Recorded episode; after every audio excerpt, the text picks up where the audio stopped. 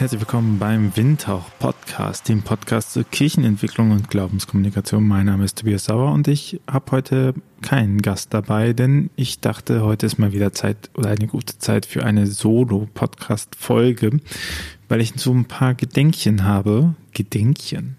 Das könnte man etablieren als Wort.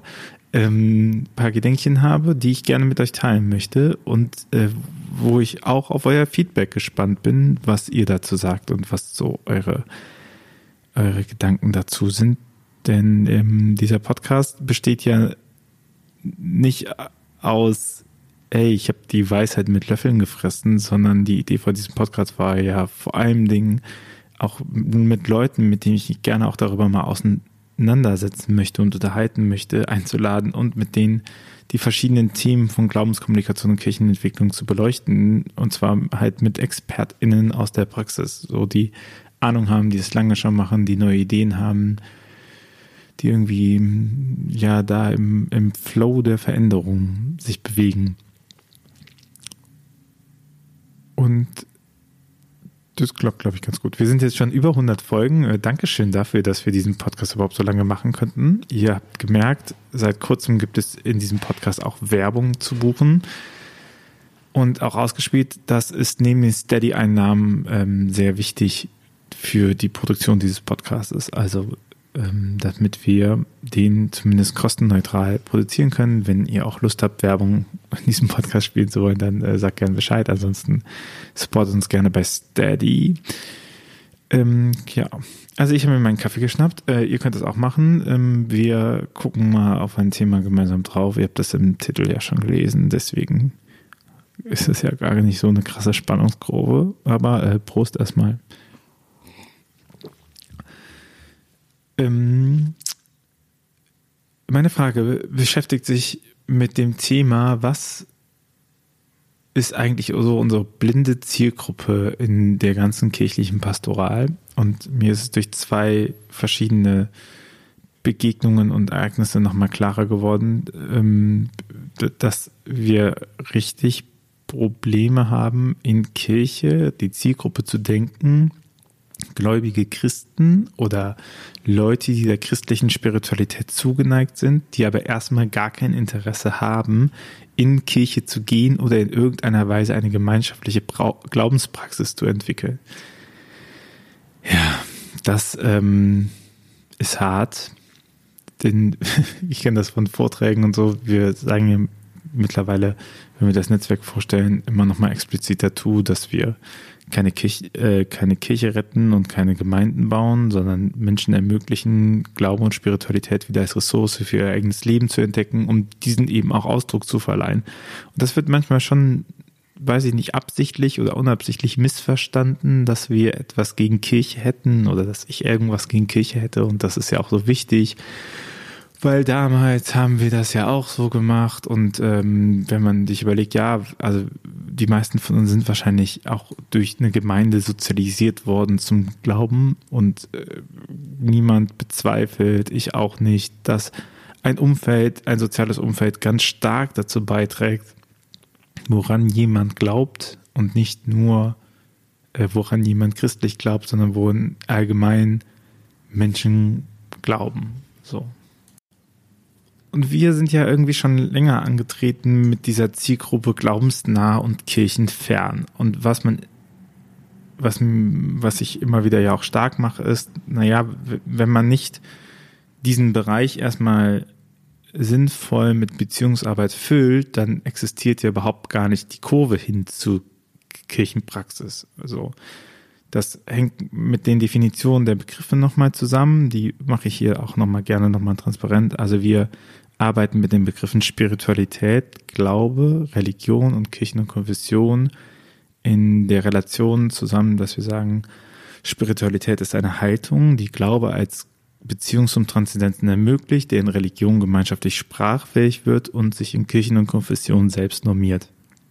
Das habe ich, glaube ich, an verschiedenen Stellen in diesem Podcast auch schon mal stärker ausformuliert, was das bedeutet. Äh, ich glaube, bestimmt auch in den Summer Schools, mindestens in der Academy. Also wenn ihr euch für Lerninhalte interessiert und Lust habt, euch da äh, fortzubilden, dann ist natürlich die Academy immer eine gute Anlaufposition dafür. Mhm.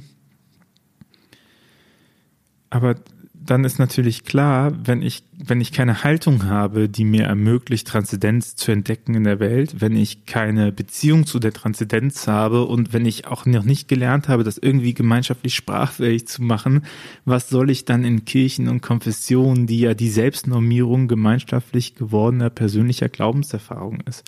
Das ergibt relativ wenig Sinn. So, man kann natürlich immer wieder argumentieren von dem Standpunkt aus, naja, wenn die erstmal merken, wie schön das ist, dann macht das die neugierig und äh, zu einem Stück weit stimmt das natürlich irgendeine, irgendeine Veranstaltung kann neugierig darauf machen, die große Missionswelle und äh, kommt dadurch aber nicht. Ne? Also wenn, wenn dem so wäre, wäre die Situation eine andere, denn die Sonntagsmesse und der Sonntagsgottesdienst läuft ja durch.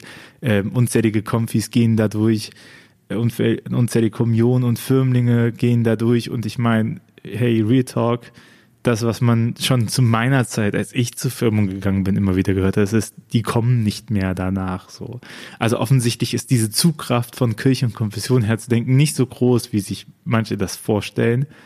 Manchmal hat das auch so ein, also manchmal hat das auch so ein Gefühl von, wir bauen auf das Stockholm-Syndrom, ne? Also die werden so lange gezwungen, da teilzunehmen, bis sie endlich merken, wie schön die Gemeinschaft ist.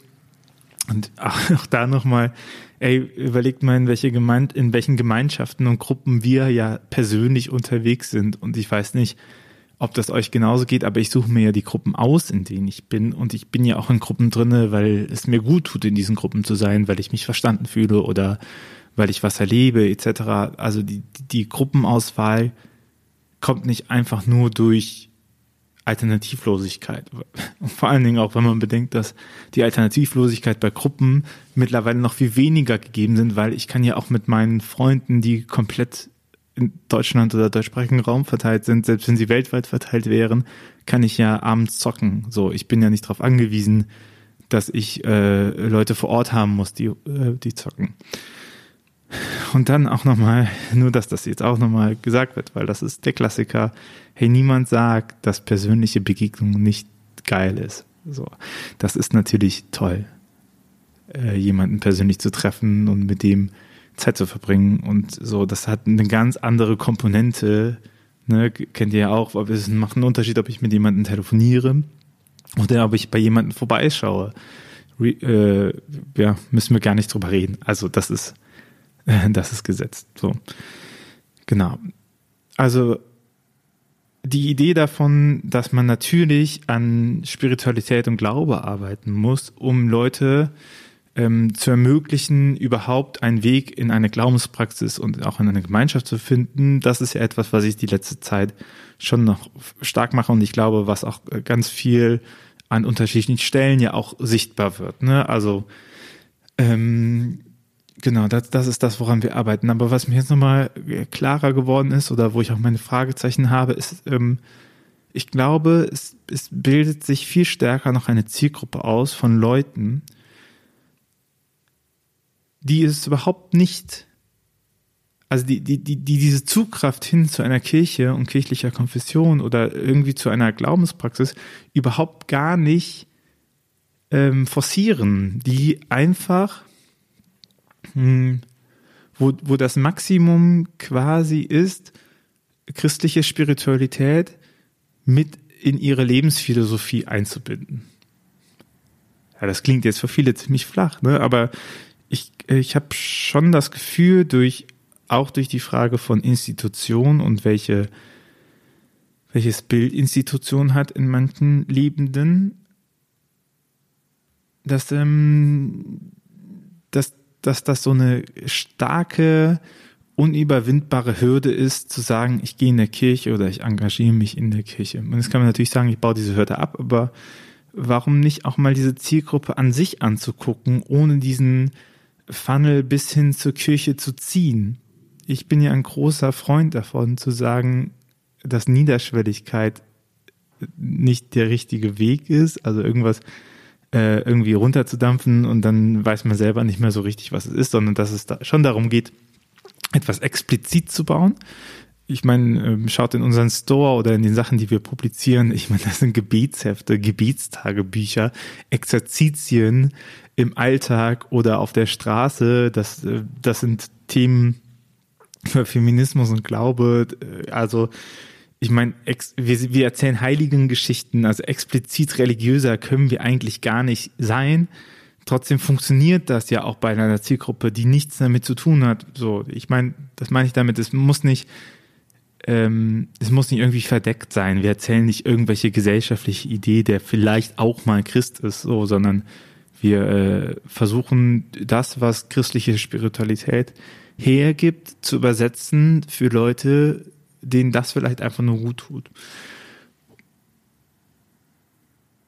Und mir ist das irgendwie nochmal klarer geworden, dass das eine eigene Zielgruppe ist. Also zu sagen, es gibt, es gibt halt Leute, die kann man ähm, die, die haben gar keine Lust auf Kirche, wollen auch nie in Kirche reingehen, aber sind nicht uninteressiert daran, wie, wie das Christentum die Welt sieht und welche Spiritualität hinter dem Christentum steht. Ne? Denkt an Jesu, Jesu, ja, oh Gott, Jesuanische darf man nicht sagen. Entschuldigung, jede.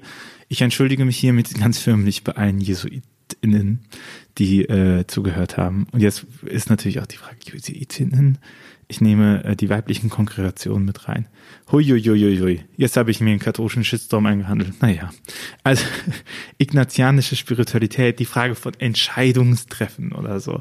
Oder ähm, genau irgendwie diese, die Frage von Herzensgebet oder stille Anbetung, das sind ja alles, oder auch Rosenkranz. Ich glaube, Rosenkranz kann einen vollen Revival haben. Ne? Ähm, oder nehmen wir TC mit diesen meditativen Dauerloop-Liedern oder so oder jetzt zuletzt irgendwie die Rave Church in Erfurt. Also irgendwie so Elemente, die Leute helfen, eine Spiritualität zu entwickeln und, und wo, wo das an dieser Stelle auch schon die maximale Sättigung ist, die sie wollen an religiös-spirituellen Elementen drinne. So.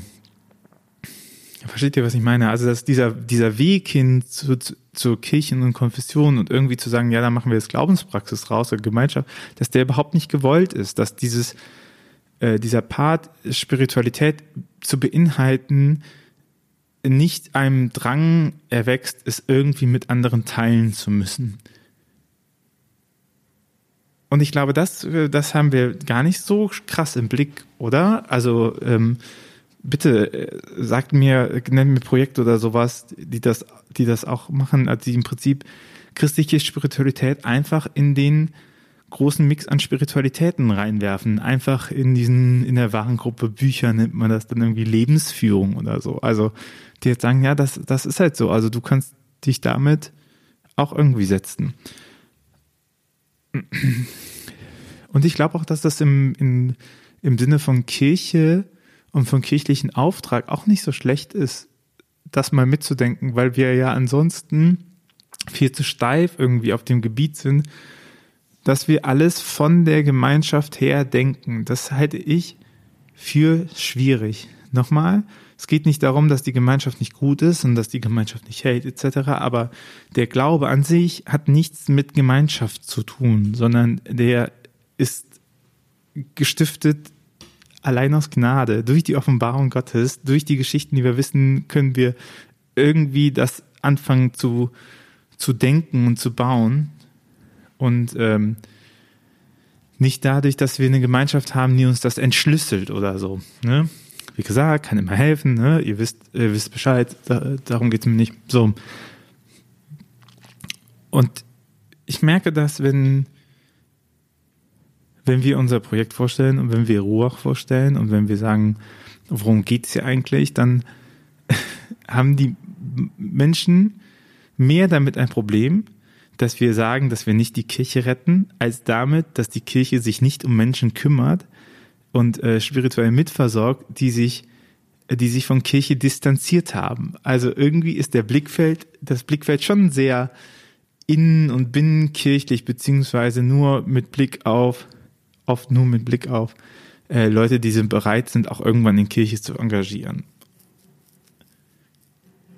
Und auch über diese, auch dieses indirekte Engagieren, also dass man sagt, ja, ja, dann kommen sie halt irgendwann.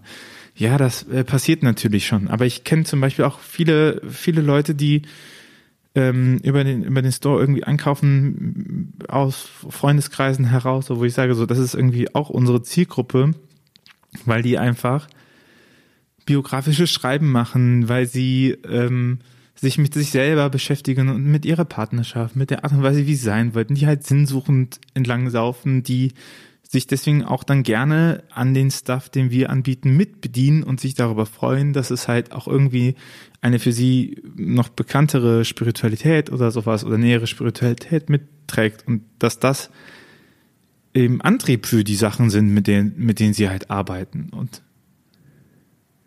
die aber aus unterschiedlichen Gründen äh, niemals in eine Glaubensgemeinschaft, egal welchem Couleur, eintreten würden. Ich meine, guckt euch ein Yoga-Studio an. Das ist, glaube ich, immer ein ganz gutes Beispiel, weil das ja auch eine sehr starke spirituelle Dichte, würde ich mal sagen, hat, weil das einen großen Querschnitt irgendwie durch Gesellschaft hat und weil auch je nach Yoga-Studio ja auch das Studio an sich ein eine gewisse Sakralität irgendwie ausstrahlt. Und äh, da gehen die Leute hin und gehen wieder weg. Und niemand hat irgendwie äh, sagt, äh, irgendwie, ich bin Yoga-Studie XY zugehörig und ich kann das nur da machen, sondern irgendwie ist es, ist es sowas ad hoc, also irgendwie so eine ad hoc Spiritualitätsauslebung unterzeigen, ne? Und dann gehen sie halt vielleicht auf Festivals, aber sie können dann irgendwie diesen gleichen Spirit des sich frei fühlens oder der, der, des, des Bewusstsein, also des Körperbewusstseins und sowas auch auf einem, auf eine Fusion genauso ausüben wie auf einem speziellen Yoga-Festival oder so. Also irgendwie, dass man über dieses Milieu und Szenen und Ähnlichkeiten die Gemeinschaft fest und nicht über so einen Gemeinschaftsbegriff, den man wählt. Ja, ihr merkt, das ist ein bisschen diffus und ein bisschen zirkeln, aber ich habe überlegt, ob, ob diese ob wir allein mit diesen Gedanken sind, ob diese Zielgruppe existiert und so. Und ich glaube, das ist auch nochmal eine andere Zielgruppe als diese 95 Prozent. Ne? Also man sagt ja, wenn man auf die Statistik guckt, so fünf Prozent ungefähr sind Sonntagsgottesdienstbesucherinnen der, ähm, der Kirchensteuerzahlenden. Und das äh, gab es ja das berühmte Buch so Der heilige Rest oder sowas, ne? dass 95 Prozent eigentlich den Spaß von fünf Prozent finanzieren. Mm, und ich glaube aber, dass diese, dass diese Gruppe, die bereit dafür ist, auch christliche Spiritualität als Angebot in Erwägung zu ziehen, gar nicht so klein ist und auch viel größer ist als nur diese, ähm, diese Kirchensteuerzugehörigen. Weil ich meine, hm, schaut euch die Austrittsstatistik an, wer tritt im Moment auch ganz viel auf, das sind halt die Heranwachsenden äh, ganz massiv. Ne? Also, äh, und da, das ist ja nochmal entscheidend, weil die aus einer fast ausschließlich reinen Institutionsablehnung aus der Kirche austreten. So, das ist ja noch viel weniger irgendwie Glaubensverlust, sondern das ist einfach ein Ausdruck von Irrelevanz in deren Lebensgestaltung. Ne? So. Aber das heißt, das, das heißt ja nicht, dass sie ihren spirituellen Zugang oder ihren Glaubenszugang oder so verloren haben, sondern dass sie vor allen Dingen damit ausdrücken, dass diese Institution für sie scheinbar in ihrem Leben keine Rolle spielt. Kirchenaustrittsdiskussionen können wir auch nochmal länger führen. Äh, Sinn und Unsinn und so. Wenn ihr Gästevorschläge habt, dann äh, super gerne. Schickt sie mir. Ähm, genau. Aber ich glaube, dass, dass das nochmal viel Potenzial irgendwie in sich birgt, sich selber mit seiner Vorstellung davon, wie Gemeinschaftsformen aussehen, das auch aufzugeben, um äh, dann zu gucken, was daraus wächst. Ne? Klassisches Samenkorn-Gleichnis eigentlich. Und das bedeutet nicht, dass die ganze Kirche sich auflösen muss, sondern so, sondern dass man auch gewisse Teile von sich einfach mal ähm, in die in die Auseinandersetzung mit der Welt wirft und sich mit vielen, was man so mitsteppt und wo man denkt, das ist alternativlos, halt auch äh, frei macht und guckt, ob damit, ob das wirklich so alternativlos ist, wie es scheint. So.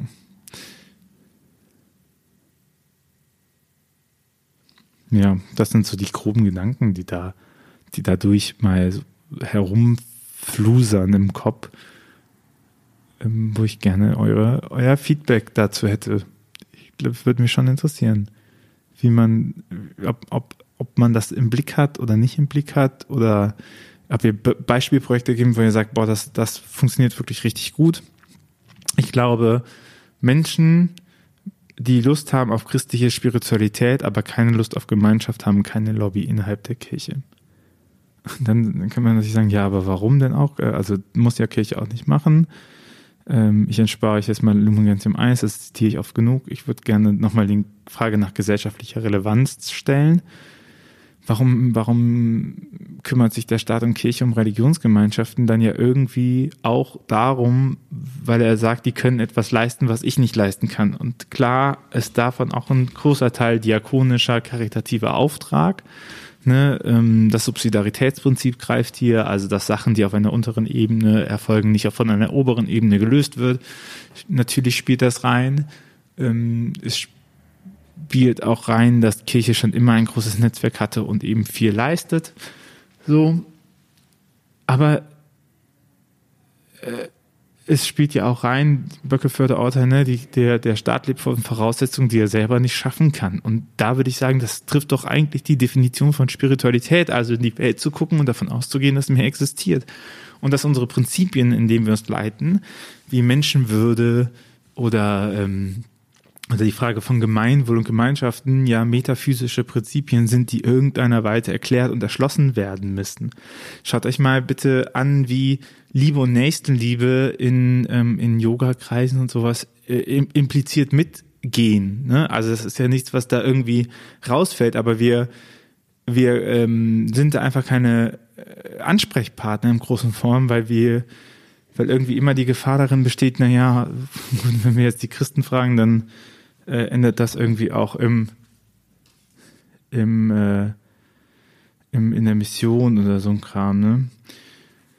Weiß ich nicht. Und ich glaube, da irgendwie äh, auch, auch gesellschaftlich das ähm, einzunehmen und zu sagen, naja, wir sind halt nicht nur da, um Kirche aufzubauen und so, sondern eben auch zu sagen, naja, wir sind halt hier, weil wir der Gesellschaft auch etwas anbieten können. Und ich glaube, das ist doch eigentlich ähm, das ist doch eigentlich etwas, was man nochmal forcieren könnte, oder? Und das wäre ja genau, wenn man diese Zielgruppe betrifft, zu sagen, so, es gibt Leute, die haben Lust auf christliche Spiritualität, aber die sind erstmal nicht die Leute, ähm, die Lust haben, in irgendeiner Form A, Gemeinschaft und B, äh, christliche Gemeinschaft irgendwie zu leben. Genau. Das sind mal so meine groben Gedanken dazu. Äh, einfach mal ins Unreine bei einem Kaffee gesprochen. Wer dazu gerne Gesprächspartnerin sein möchte, ey, meldet euch. Ich suche immer äh, interessante Leute, mit denen wir uns unterhalten können. Mhm. Wer Ideen hat auf Projekte, auf die ich mal gucken sollte, deswegen gerne auch Bescheid sagen. Wenn ihr sagt, meine These ist totaler Quatsch, gerne auch Bescheid sagen. Ähm, genau, das wäre, das wäre alles. Das wäre alles für heute. Ähm, ich hoffe, es geht euch gut wenn ihr Lust habt, irgendwie euch weiterzubilden, dann schaut doch gerne mal auf der Academy vorbei. Wenn ihr diesen Podcast supporten wollt, dann könnt ihr es machen auf steadyhq.com slash winter. Und wenn ihr sagt, hey, Werbung vor diesem Podcast zu schalten, das wäre für mich auch interessant, schreibt mich einfach an. Tobias at ruach.jetzt. Ähm, ja. Ey, letzte Sache noch. Oh, weil ich gerade so mit euch spreche. Ähm, wir sind auf dem Kirchentag präsent. Zusammen mit dem JIT-Netzwerk haben wir einen Stand im Zentrum für digitalen Gottesdienst, Zukunft, Glaube, I don't know alles. Und zwar ähm, in der Stadthalle in Fürth. Da werde ich auch die ganze Zeit präsent sein. Wir haben noch einen Windhoch Live ähm, an dem Freitag zusammen mit Josephine Teske. Auch da freue ich mich natürlich äh, super, wenn, wenn einige von euch kommen werden und euch das mit angucken. Da hätte ich auch Bock drauf. Genau, und dann ähm, gerne können wir auch da auf the record schnacken. Ich, ich freue mich auf euch. Ich freue mich, äh, alle HörerInnen, die hier äh, zuhören, auch mal live zu treffen und äh, zu begegnen. Ähm, ich wünsche euch bis dahin, dass der Frühling durchkommt, dass ein bisschen Sonne in euer Gemüse strahlt. Und äh, wir hören uns nächste Woche Donnerstag wieder mit einer regulären Folge. Vielen Dank fürs Zuhören und ich bin auf euer Feedback gespannt. Bis dahin. Ciao. Dieser Podcast ist eine Gemeinschaftsproduktion von Ruach Jetzt und der Evangelischen Arbeitsstelle für missionarische Kirchenentwicklung und diakonischen Profilbildung MIDI. Produziert von Ruach Jetzt. Mehr Informationen findest du auf windhauch.ruach.jetzt.